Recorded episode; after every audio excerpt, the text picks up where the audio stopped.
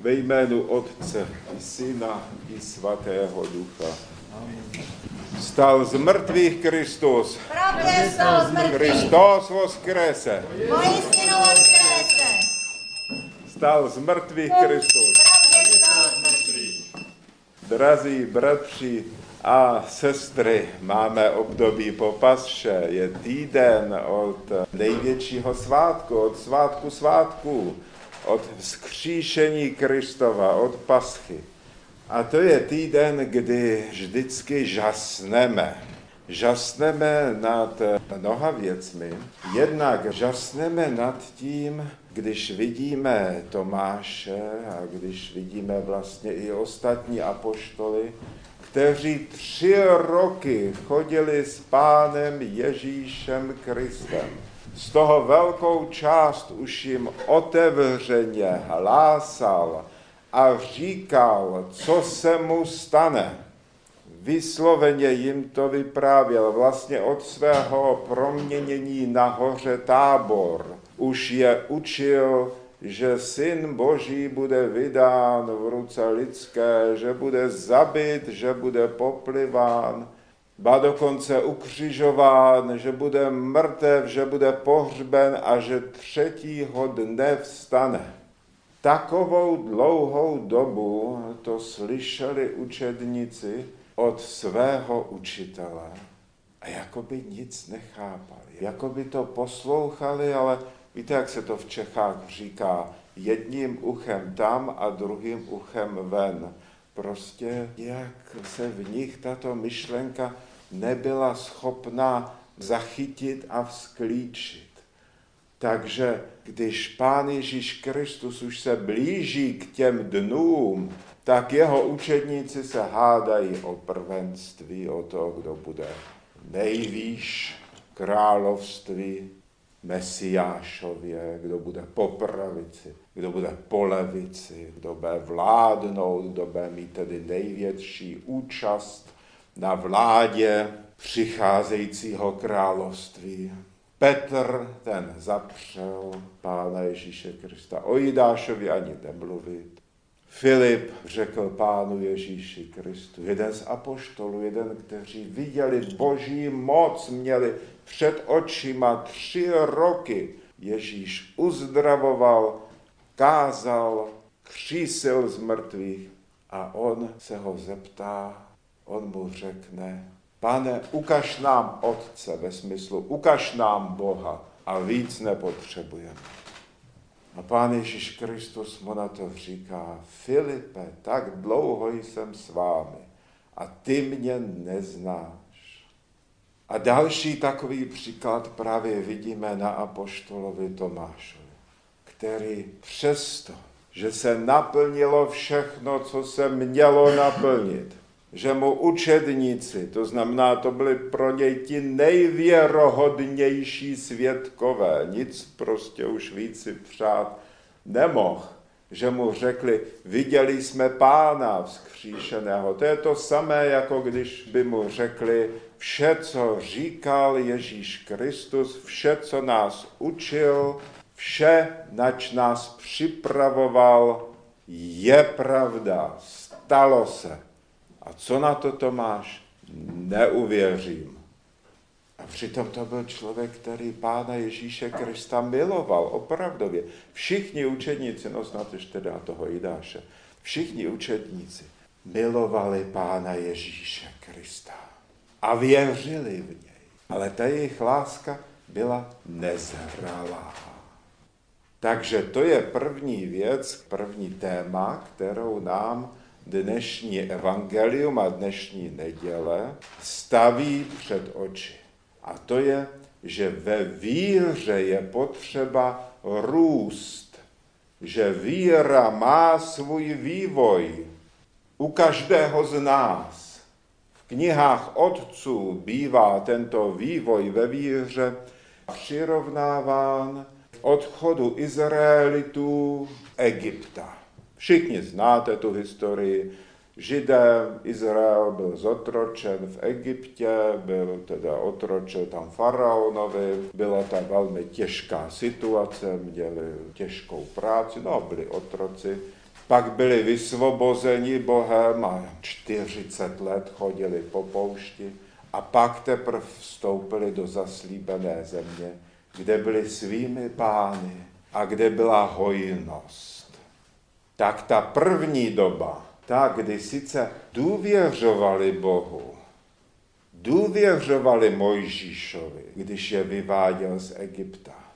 Ale ta důvěra byla taková, no, taková kolísavá.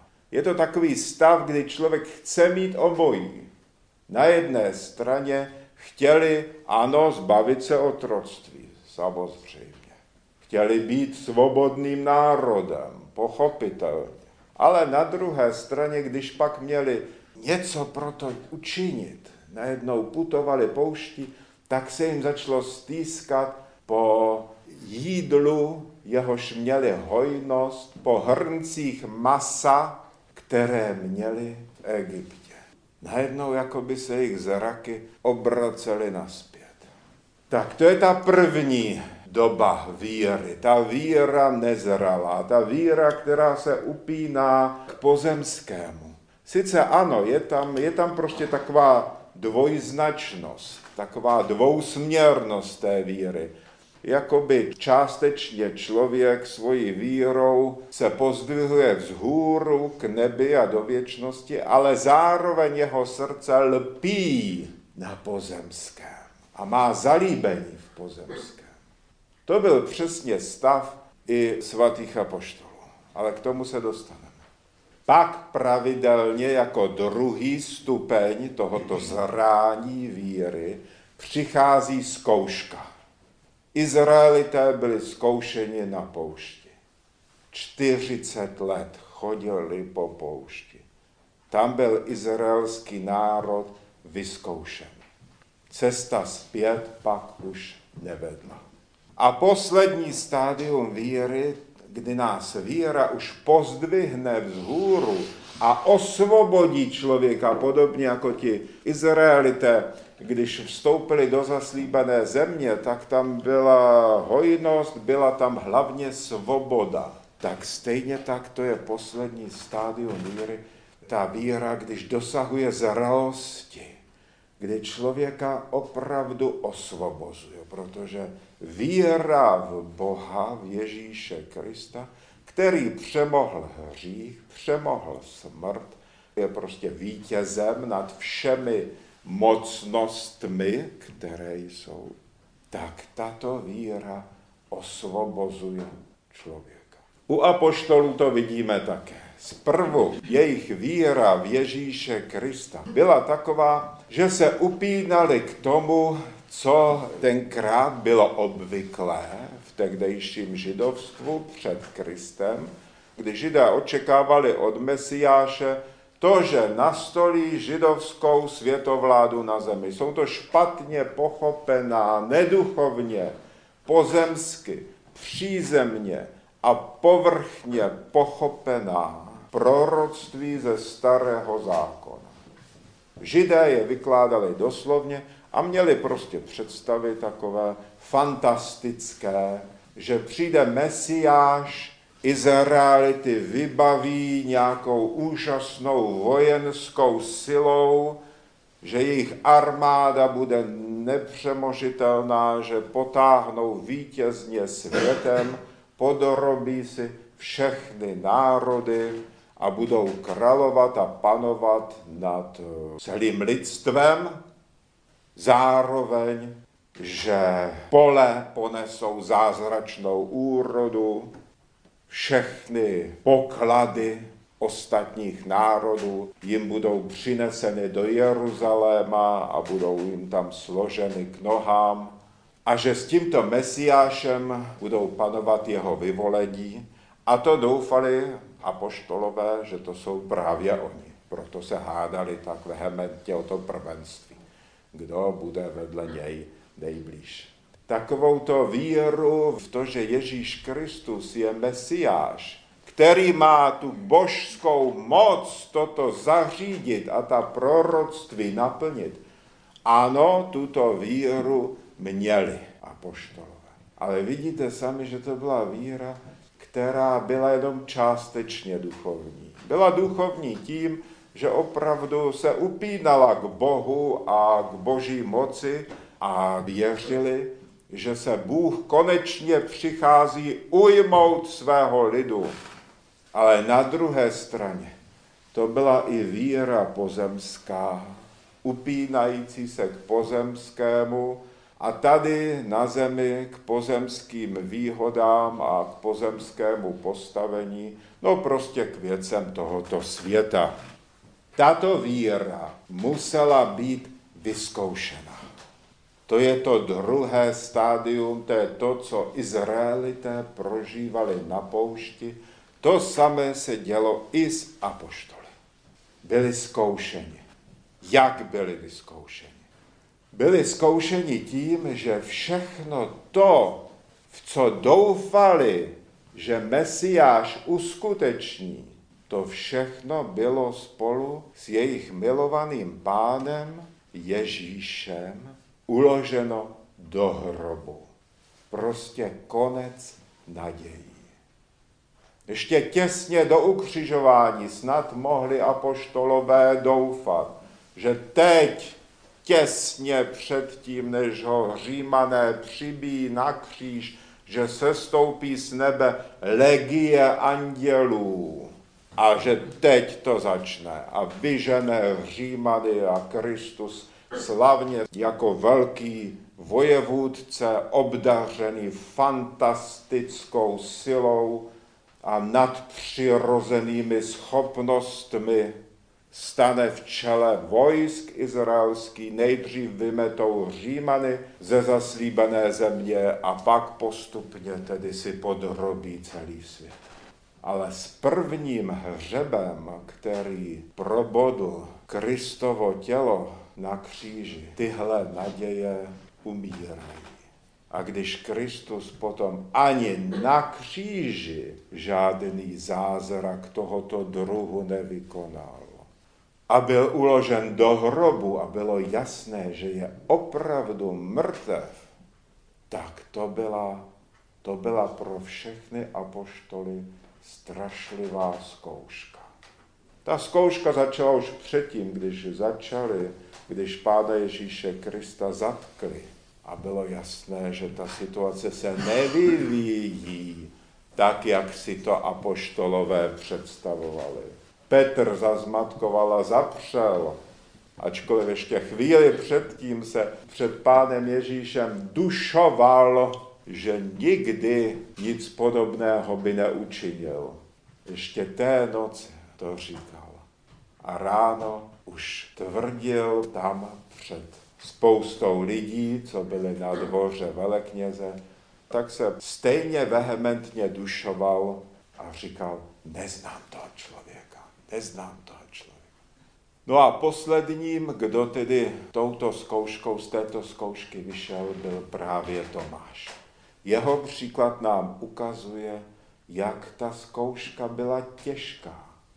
Ale Tomáš zase ukazuje na druhé straně, že jakkoliv je ta zkouška těžká, tak lze ji překonat. Od těch dob se víra svatých apoštolů úplně změnila. Už neuvažují o ozbrojeném tažení celým světem, ale hlásají Boží království, které, jak pán Ježíš Kristus pravil, není z tohoto světa. Úplně se změnilo jejich pojetí. Najednou byli osvobozeni. Najednou se jejich víra proměnila v to, co z nich učinilo občany nebes, jak říká apoštol Pavel, co je učinilo nezávislými na čemkoliv z tohoto světa. Dokonce i tady na svém tělesném životě zde. Proto všichni apoštolové s jedinou výjimkou, a to byl Jan, skončili mučednickou smrti. Takovou statečnost, takovou proměnu jim dala ta nová víra. No a nyní se dostáváme k poslední části, k tomu, že takovéto zrání ve víře potřebuje každý z nás. Každý z nás má zpočátku víru nedokonalou. Víru, ve které se tak nějak mísí pozemské a nebeské, anebo různé filozofie, nebo do toho vstupují úvahy materiální. Prostě není to ještě dokonalá víra. Musí přijít zkouška. I víra každého jednotlivého věřícího, každého z nás musí projít zkouškou. Má-li být opravdová, musí být přetavená tak jako zlato, když se čistí, tak musí projít výhní. Tak stejně tak i víra každého člověka, každého věřícího. A je potřeba se na to připravit, být na to připraven.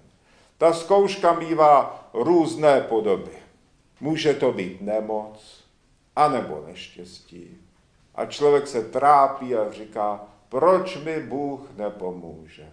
Teď žiju podle božích přikázání. Do chrámu chodím každou neděli. Plním všechno, co se plnit má. Ke zpovědi chodím. A teďka přijde toto. Nějaká nemoc, tragédie, problém, katastrofa. No prostě to, co to nejhorší, čeho se všichni obáváme, a to nikdo pochopitelně si nepřeje. Ale nějaká forma zkoušky musí přijít. Někoho opustí manželka, manžel, no, někdo přijde o svůj majetek třeba. No, prostě jsou různé. Někdo musí žít stále s nějakou nemocí a třeba bolestivou. Třeba poštol Pavel je toho příkladem. Apoštol Pavel, jak víme, byl nejhorlivější ze všech apoštolů. Říká se mu třináctý apoštol, protože byl v pořadí vybrán pánem Ježíšem Kristem jako třináctý, jako ten ještě po dvanácteru. A stal se nejhorlivějším kazatelem, vykonal velké množství práce, ale trpěl nějakou nemocí. A víme, že to byla nemoc velmi bolestivá, nemoc, která ho paralizovala částečně. On sám nenapsal nikde, co to je za nemoc. Jsou na to různé teorie, co mu asi tak mohlo být. Každopádně to byla nemoc, která ho velmi sužovala. On sám ji nazývá žihadlem satanovým, anebo ostnem, nebo bodcem, nebo poslem satanovým také. A tak se modlil tento člověk, který toho pro Pána Ježíše Krista, pro jeho církev tolik vykonal po celém světě. A jistě se domníval, že ta modlitba nemá žádný důvod nebýt vyslyšena, protože uvažoval zřejmě tím způsobem, že si říkal, kolik bych toho mohl ještě pro Pána Ježíše Krista učinit, kolik víc zemí bych mohl navštívit, kde všude bych mohl kázat, kdybych byl zdrav a kdybych měl síly. A tak prosil, modlil se, a píše v jednom listu, že se mu zjevil pán a že mu řekl, ne, tu nemoc ti nechám. Takže pokud máme už víru, která je zralá, která projde zkouškou, tak o této víře víme, že to je víra, která nás spojuje se všemohoucím Bohem, který může pro nás učinit cokoliv. A pokud to neučiní, pokud nás neuzdraví, nebo nás neučiní úspěšnými, nebo nám nechá nějaká ta soužení, tak to neznamená, že by náš Bůh to nemohl udělat. Znamená to, že nechce. A motiv, proč nechce, také známe. Víme, že to je láska k člověku že Bůh vidí, že z hlediska naší spásy, naší záchrany pro život věčný, je ta nemoc nějakým způsobem důležitá. Že to je nějaká forma léku na naši duši. A tak to je potřeba přistupovat ke všemu, co nás v životě potkává. A od Boha brát jak se píše v knize Job, dobré, ale i zlé. Tak, moji drazí přátelé a bratři, to jsou témata, která církev probírá tuto první neděli po skříšení, období radosti, období svátku, které bude trvat 40 dnů do svátku na nebe vstoupení páně, voznesení a Kristova. A tato neděle, jako také se jí říká antipascha, z řeckého anti, což znamená kromě jiného, no to předpona má víc významů, ale může taky znamenat to, co je po pasše. To, co je přes týden jakoby naproti pasše. Tak tato neděle nás přivádí hned k tomu nejdůležitějšímu, a to je k otázkám víry, k otázkám stálosti ve víře a k tomu, abychom znali jakési zákonitosti, se kterými prostě musíme počítat jako věřící lidé. Všechno má své zákonitosti. I v přírodě. Jakože po jaru přichází léto a po létu podzim, tak stejně tak i ve víře jsou jakési zákonitosti, které je potřeba znát a které mohou způsobit, že v obdobách zkoušky jsme možná víc nevěřící než věřící. Ale důležité je udržet se u víry. A to, co nás udrží a co udrželo i apoštola Tomáše, že neodešel domů od apoštolů po svých záležitostech, ale že se s nimi stále scházel, i když ve vzkříšení nebyl schopný uvěřit. To, co ho udrželo, ten provázek, to spojení, to pouto, to byla láska k Pánu Ježíši Kristu. To víme z Evangelia. A poštol Tomáš, když se Pán Ježíš Kristus rozhodl jít do Jeruzaléma, všem apoštolům bylo jasné, že tam se stane něco hrozného, že ho židé chtějí zabít. Tak řekl ostatním apoštolům právě Tomáš, pojďme s ním, abychom spolu s ním zemřeli. Taková byla jeho láska. A láska k Pánu Ježíši to je to, co nás udrží u Krista v době zkoušky. Christos voskrése. Oj, voskrése.